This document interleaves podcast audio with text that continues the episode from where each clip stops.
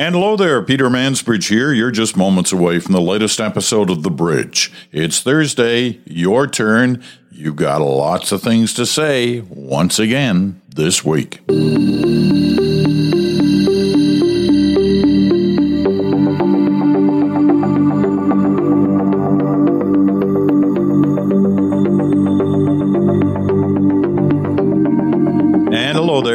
Toronto today because uh, later on on this day, uh, going across the pond, taking the big silver bird across the ocean, fully masked, heading through Heathrow and then upwards north through the UK to Scotland, and finally a drive up into the well up into the Highlands. Looking forward to it. Um, as a result, a couple of things just to give you an advisory on. Uh, tomorrow, Good Talk will be here with Chantal Hébert and Bruce Anderson, and we're talking about the budget that'll be coming down later today in Ottawa. Um, but as a result of my travel between flights and drives and walks, by the time uh, I can get to my little hideaway podcast studio in Scotland, um, I won't make the noon hour download time or the Sirius XM noon hour show, noon hour Eastern tomorrow. Um, but it will be at five o'clock Eastern tomorrow as a one day only. That will be the initial uh, broadcast of uh, the bridge tomorrow and good talk. So keep that in mind for Friday. Next week, uh, I'm taking a short break. Haven't had one uh, for four months now. Uh, so taking a short break. Easter, kind of. It's an Easter break. And, but next week there will be uh, encore editions of some of the best uh, programs of the bridge uh, from the last year. So um, enjoy that. And I've had some letters. I've had letters of people say they love the encore editions. Either they missed it or they actually want to hear it again, even though they can easily access them. Doing it this way uh, is easier for them and they like it. And I've others others say, "Oh, well, you've got to work every day. We don't want you taking a day off. What's going on?" I'm retired. So occasionally having a day off makes some sense. All righty. Uh, the purpose of this episode is not to give you my travel and vacation plans. It is to give you a sense of what some of you have been saying in this last week, and it's been a it's been a momentous week in many ways because we've got the Ukraine story, we've got COVID coming back at us, and we have a continuing discussion about not the value of politicians, but the behavior of politicians. So we'll uh, we'll get to those comments as well. Um, the normal Thursday reminder: I get lots of letters every week, emails. Still think of it in the old terms of letters. And I remember I used to get in the early days of my hosting the national. I used, I used to get a lot of mail, letters, handwritten letters from viewers. And it's great to have that connection. And that's why I enjoy doing this so much and how I want to reflect what you're saying as often as I can.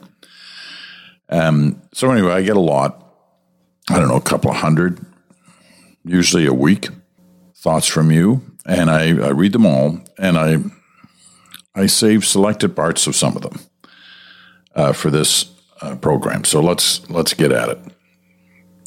Some repeat writers here and some new ones, which is always a great mix. And most of you, almost all of you, remembering to tell me where you're writing from, because that makes that's fun too. Gabriella Zilmer from Toronto. Thank you for continuing to bring such a wide range of guests and viewpoints to your daily discussions. Every one of your guests bring forward thought-provoking arguments and perspectives that always succeed in expanding my viewpoint and reflections.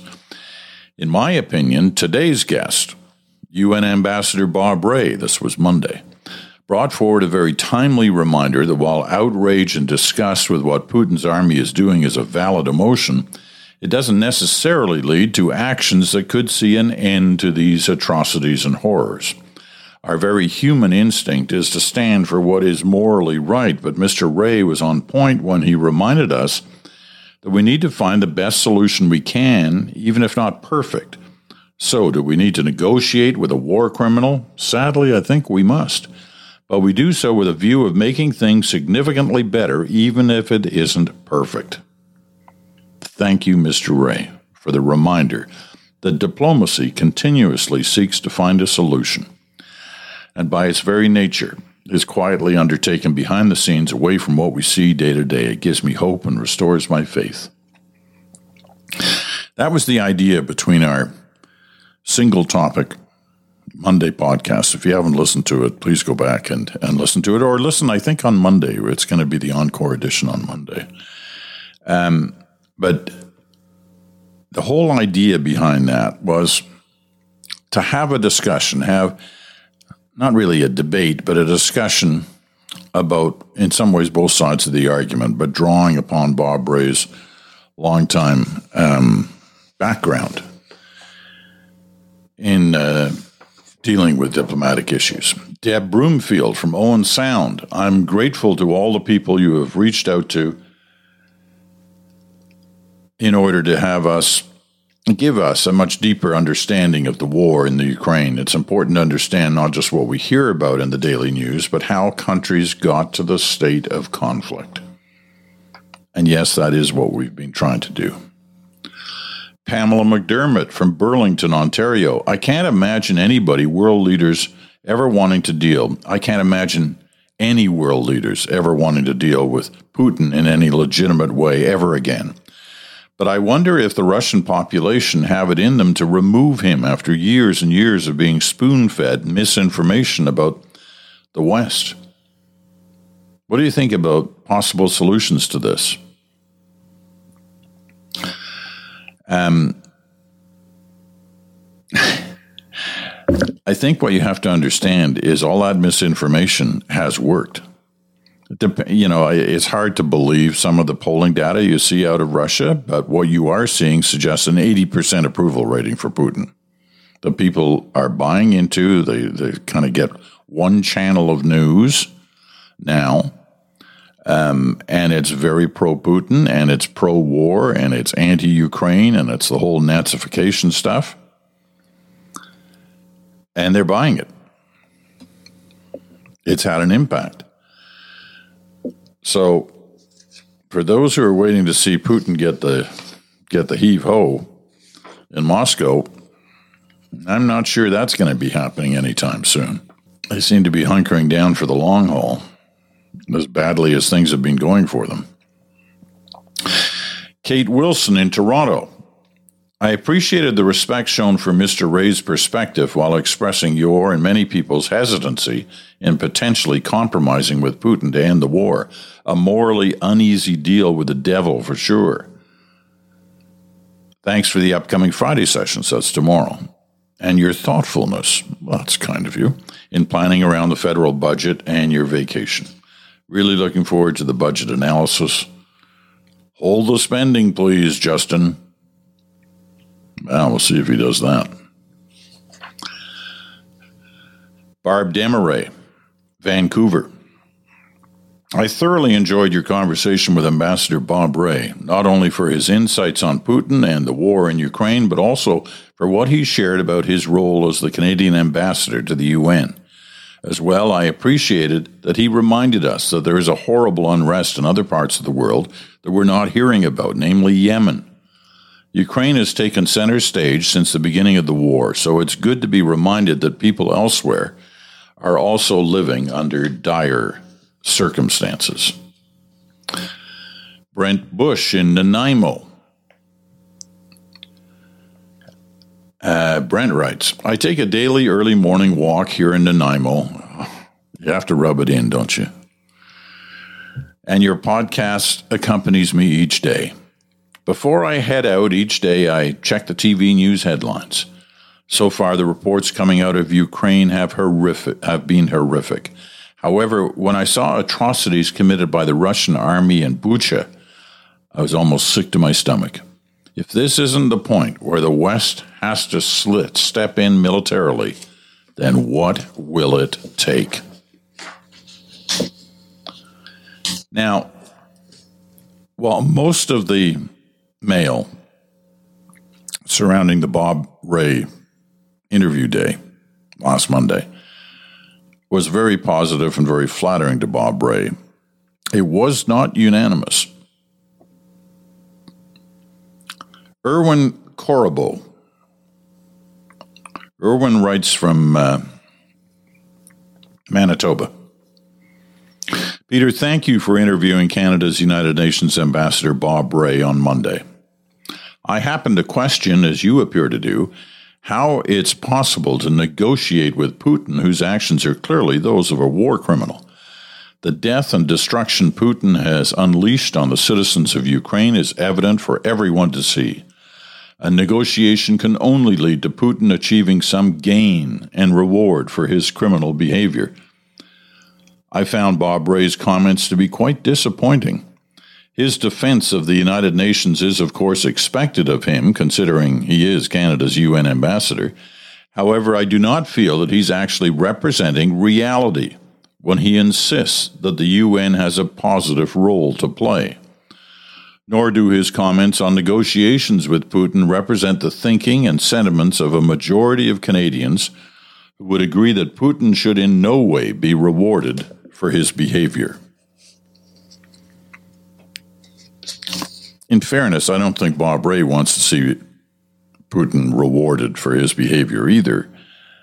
Um, but the question of how to handle this situation and what to do, first of all, as everybody agrees, and I'm sure you do too, Erwin, it, it will be Ukraine's decision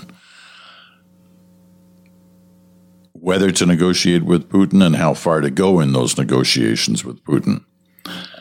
But I think there's a lot of unease out there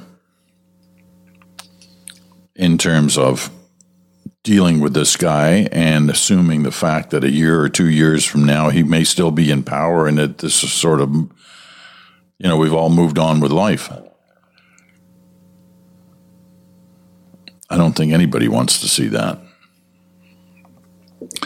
Okay, I said the other major. To- there are a lot of little topics, and we'll get to uh, we'll get to them. But the other major topic uh, today is story. It's really a story about how members of parliament behave. And it was born out of the latest episode that raised this topic, and which was one of the conservative uh, MPs, Rachael Thomas from Lethbridge, Alberta, um, right out calling Trudeau a dictator and claiming that most Canadians or many Canadians agree with that feeling. And last week on, I guess it was Smoke, Mirrors, and the Truth.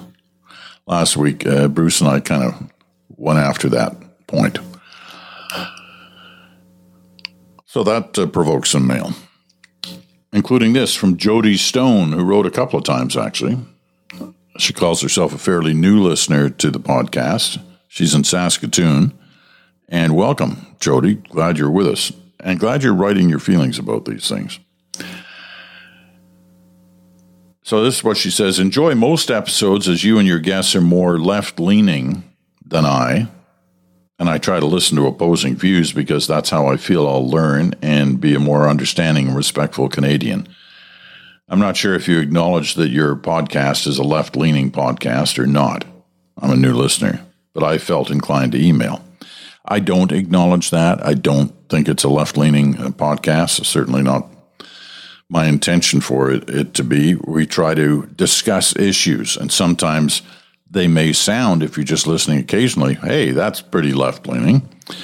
But then the next day, I get criticized from the left for what they think is a right leaning podcast. So, you know, I, I, I don't try to do this, you know, left right stuff.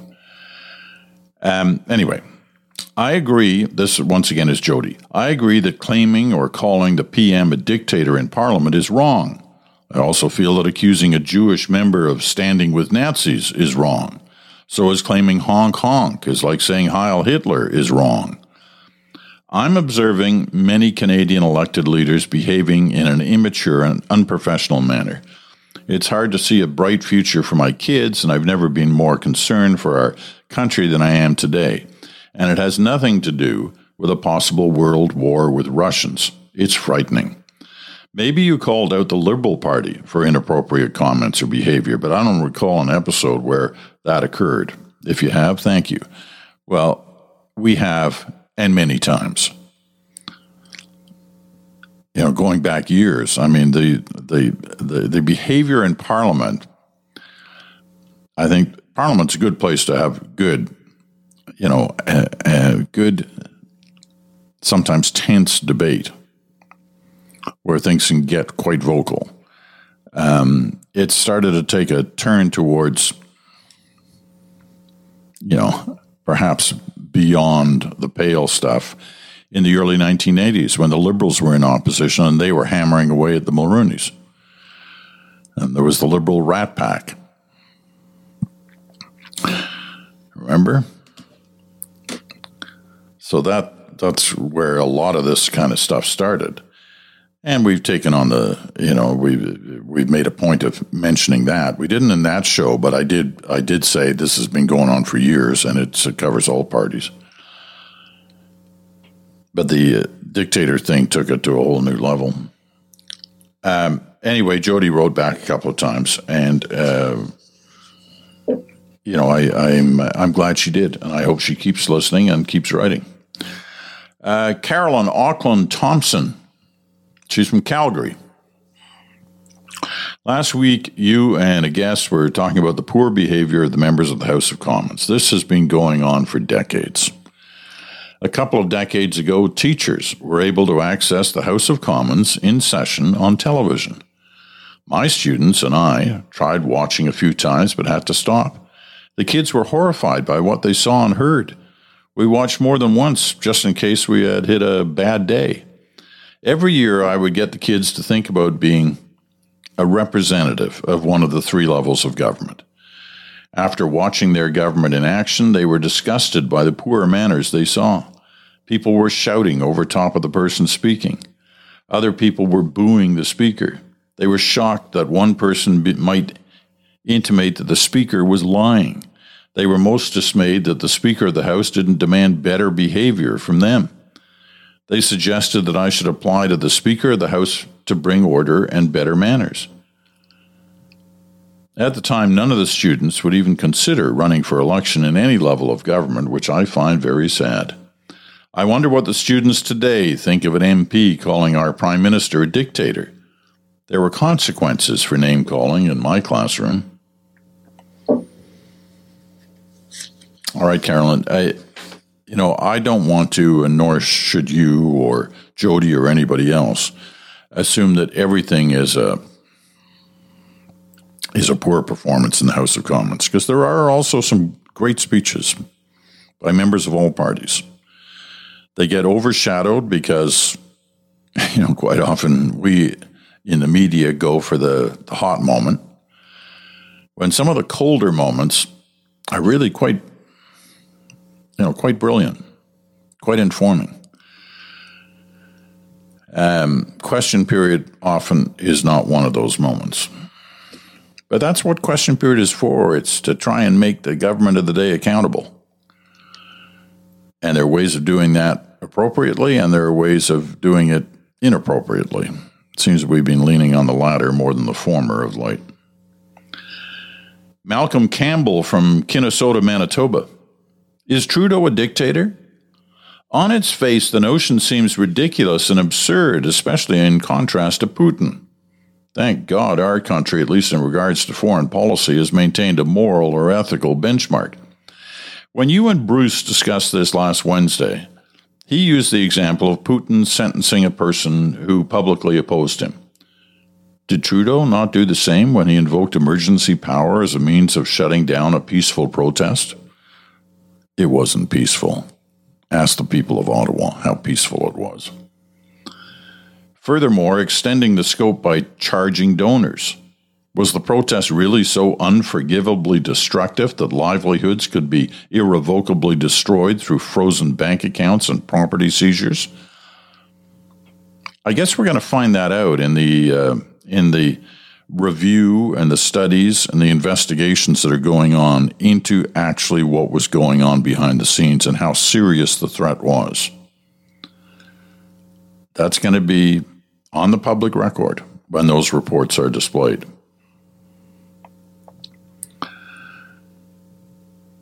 And Malcolm goes on Trudeau's on public record as being a fan of Chinese dictatorship. I think that's overstating what he said. I know he, I'm sure he regrets saying what he did say many years ago, back at the beginning of his uh, prime ministership, when he talked about as a child going to China with his father. And, uh, you know, and he said the things he said about that time. And I'm sure he, he regrets some of it. But to call him a fan of Chinese dictatorship, I think, is an overstating. Now I'm hearing of legislation to restrict YouTube to Canada, only content under the guise of controlling misinformation, I suppose. So now the government decides for us what is real and what is fake. The legislation of censorship is what I smell. You are a world renowned journalist. Thank you. Would that not be an impediment to your trade? Would you be exempt? Well, right now I'm just a retired pensioner who babbles away on his little podcast. So I don't think anybody's going to be trying to shut me down. A dictatorship need not be overtly or explicitly explicitly violent. It does not announce its arrival to a functional democracy. It seeps in slowly, most effectively when fear and panic is the narrative of our trusted institutions. History is full of the majority being on the wrong side of it. Trudeau may not be history's definition of a dictator, but my sense is that our government is moving slowly towards authoritarianism. Call me a paranoid victim of well curated misinformation. This is definitely an instance where I would be relieved to learn I'm completely wrong. Well, I'm not going to say you're completely wrong. I am going to say we live in a democracy. You don't like these guys? Vote them out. And vote them out in an effective way that they're replaced. They don't represent a majority what were they? 32, 33%. One out of three Canadians voted for them. But more than half voted for left or, or center or left of center parties. In other words, the Liberals and the NDP and the Green Party. Although you can argue about what the actual ideology of the Green Party is. But nevertheless, more than half between the Liberals and the NDP.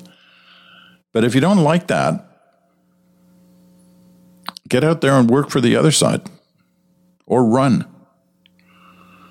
That's a democracy. That's not authoritarianism. Uh, Malcolm closes out by saying, If you've managed to get this far my letter, I thank you, good sir. Well, I thank you, good sir, Malcolm, in Minnedosa, Manitoba, for sending along your thoughts. Now, on this misbehavior by politicians angle, it went a little further. Dino Mannarino writes about a provincial situation. We've heard we've we've read a lot of letters about Jason Kennedy Kenney over the years. Why I keep saying Kennedy, I don't know, but we've read a lot of letters about Jason Kenney over the last um, couple of months. Really, here's a shift. It's Dino from Hamilton. I'm looking a gift horse in the mouth today. We received a check for $780 from the Ontario government for two years of license plate renewals going back to 2020. Curious timing, eh? Have I missed the groundswell of public outrage for this issue, or might it just be a pre election thing? Ham fisted attempt to buy votes. Regressive taxation? How can Mr. Ford demand more funding from Ottawa for health, for example, when he's giving money to people that didn't ask for it and don't need it? Intelligent, caring leader, or just the leader we deserve? That's kind of a phrase that my, my dad always used to say to me. You get the government you deserve. by your own actions, by your lack of interest, by your your lack of involvement in in discussing public policy, and your decision not to vote. And we've heard lots of angles on that lately.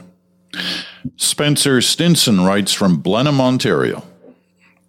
Does Doug Ford get a free pass right now? I know we're still a little ways away from the election, and your Western listeners will gripe about the podcast being too Ontario centric again. Hardly. Listen to the letters today. They're kind of from all over, and there's one big one coming up from one region we haven't heard from today. Um, but these announcements are so transparently lobbed up for votes, it's insulting to the average voter, in my opinion. I'm hoping a solid Friday good talk is in the works in the near future. Well, I'm sure it will be. I even bring it up tomorrow when we finish talking about the budget. How he expects to recoup the billions lost in revenue is no guess. As per usual, the conservatives will slash and dash if they win or if by some stroke of luck the NDP or Liberals pull out a win, they'll spin it as all their fault. Yeah, we've seen that movie before, haven't we? Okay, that's it for the two main topics, but we have others, and we're going to get to them right after this.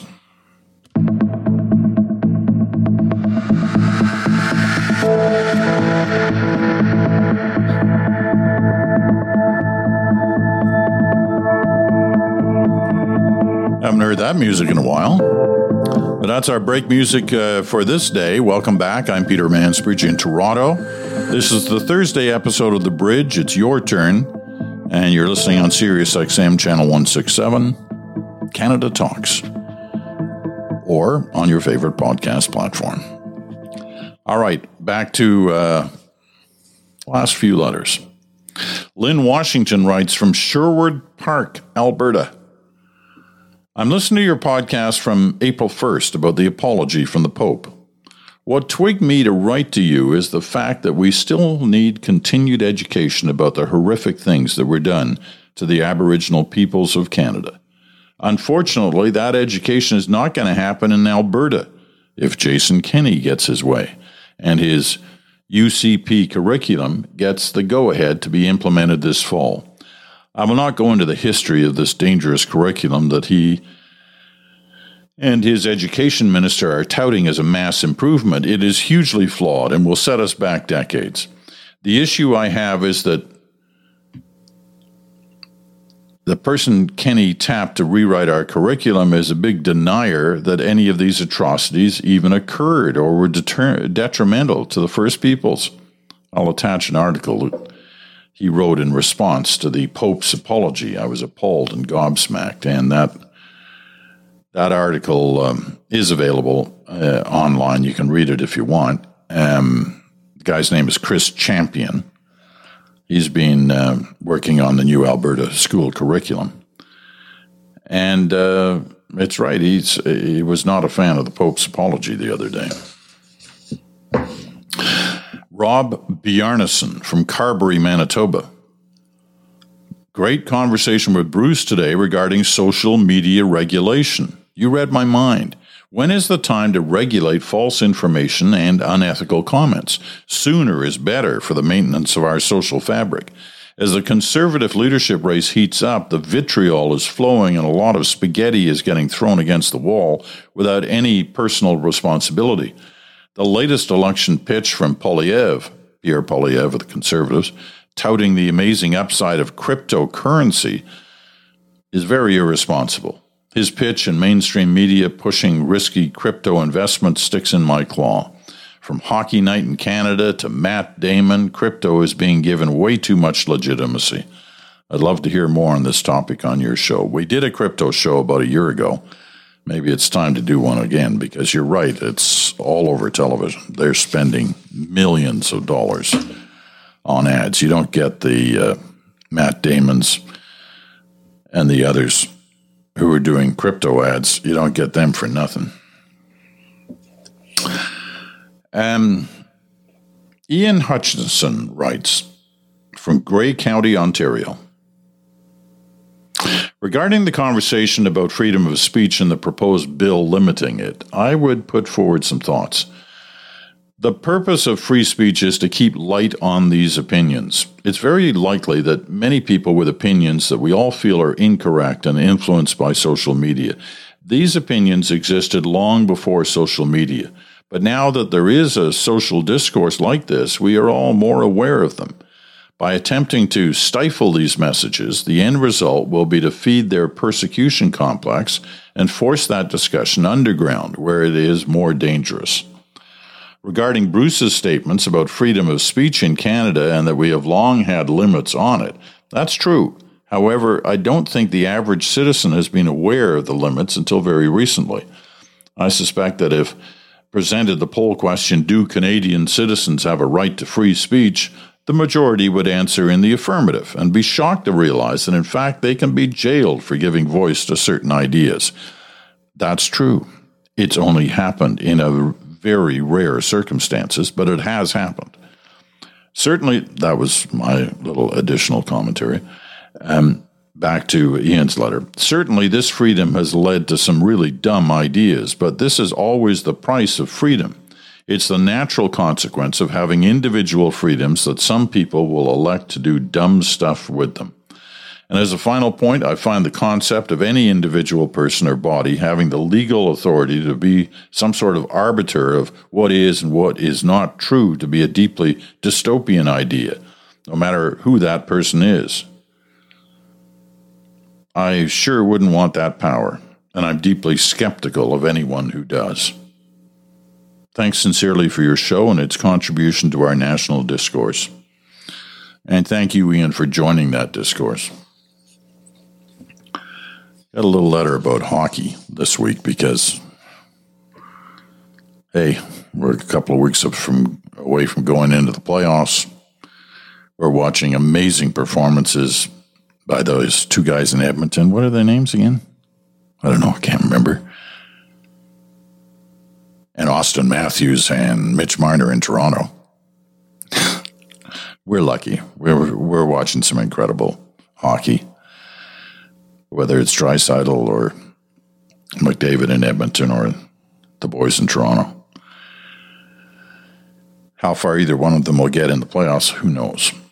But Terry Ruth Eisfeld in Port McNeill, British Columbia writes My team has always been the Canadiens, Montreal Canadiens. However, I just love this game. And I'm a proud Canadian, so I cheer for all Canadian teams.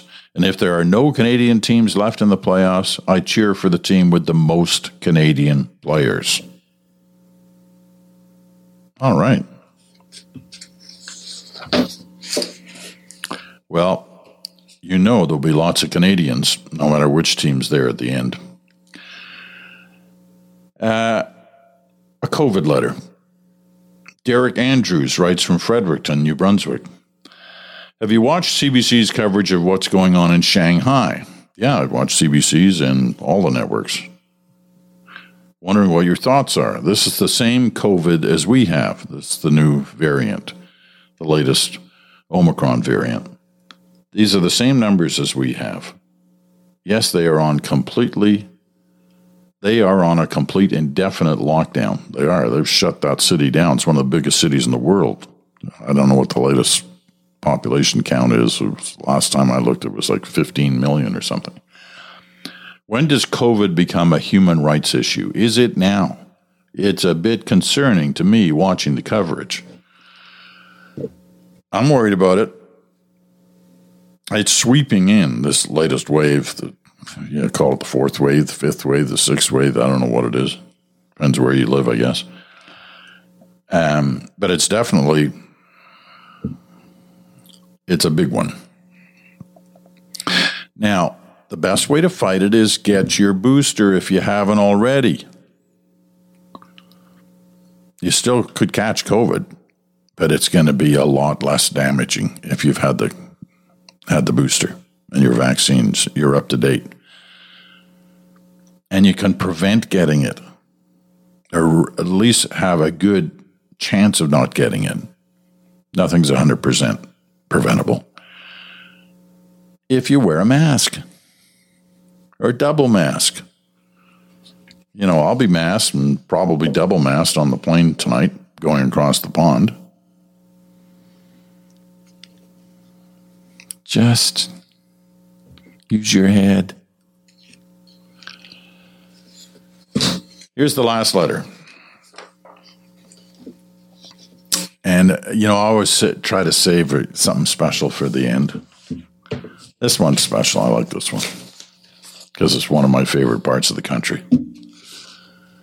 Here we go. It's called Proud to be an Islander. Congratulations on 3 million downloads. I stumbled onto your podcast a few weeks ago and I'm now officially addicted to it. All right. This is from Kelly Taylor in New Dominion, Prince Edward Island. I look forward to listening every day and have forwarded it to many of my friends and family. I really missed you after you left the National and was delighted to find your podcast. I truly appreciate the guests and topics you cover, and they've sparked many dinner conversations in our home. I'm a military spouse and follow the war in Ukraine carefully. It breaks my heart and certainly strikes fear in me. Your podcasts have helped me understand what's happening as it happens, and I thank you for that. I appreciate your weekly COVID updates and am thankful that you are continuing them. We're currently on our 12th posting, Live in PEI. I would just like to say how fortunate I feel and how proud I am to say that we live here. I'm originally from Alberta, and there was a time that I proudly told everyone that would listen that I was from there. Now I barely whisper it if I'm asked. I'm embarrassed and almost ashamed by what's happening there with Jason Kenney and how Alberta has handled or mishandled the pandemic. I know that Prince Edward Island is an often forgotten about province in Canada, and sometimes that's a good thing. But I must say the pride I have in how PEI has handled the pandemic is enormous. We have a 97.5% rate of at least one vaccination, a 94.4% rate of fully vaccinated people over the age of 12, second only to Newfoundland. And I was so very pleased to hear our Premier, Dennis King, announce today that the mask mandate will stay in place until at least April 28th. With the fifth, or is it the sixth, wave happening in Canada, it is wonderful that our province is listening to the science and will be protecting its citizens a little longer. Again, congratulations on your 3 million downloads from a small voice in a small province. Thanks, Kelly. You know, eh, I'm a lucky guy, right? I've traveled the world, and, but most importantly, I've traveled our country from one end to the other, from east to west, from north to south. I've been literally to almost everywhere in the country. And I, like all of you, I have favorites. I have a lot of favorites. You know, it's hard to go wrong in this country. You can be dropped anywhere and not be amazed by what you see and the people you meet. And while we talk about being a polarized country, and we are on big issues, we're also surprised continuously by just how similar we all are, even with our different issues on, on, on our minds and how you know wonderful and smart and understanding and caring Canadians are. But the point I was going to make to you, Kelly, is that I love PEI. I love its beautiful landscape, its red beaches, its lobster I Love it all. We were married actually in uh, in PEI in Malpeque in the old church in Malpeque. So it's been a couple of years since I've been back in uh, PEI, but I'm supposed to go back to help some friends out who are in the tourism business, and uh, almost did it last year, but COVID got in the way. Hopefully, uh, it'll happen this year great golf courses too. Fantastic golf courses in on the island. So thank you for that letter, Kelly, and thank you for PEI. All right, that's going to wrap it up for this day. I'm Peter Mansbridge. Remember tomorrow, 5 o'clock Eastern, for the release of the Good Talk podcast and the bridge on Sirius XM. That's it for now. Talk to you again in 20, well, not quite 24 hours, a little more than 24 hours.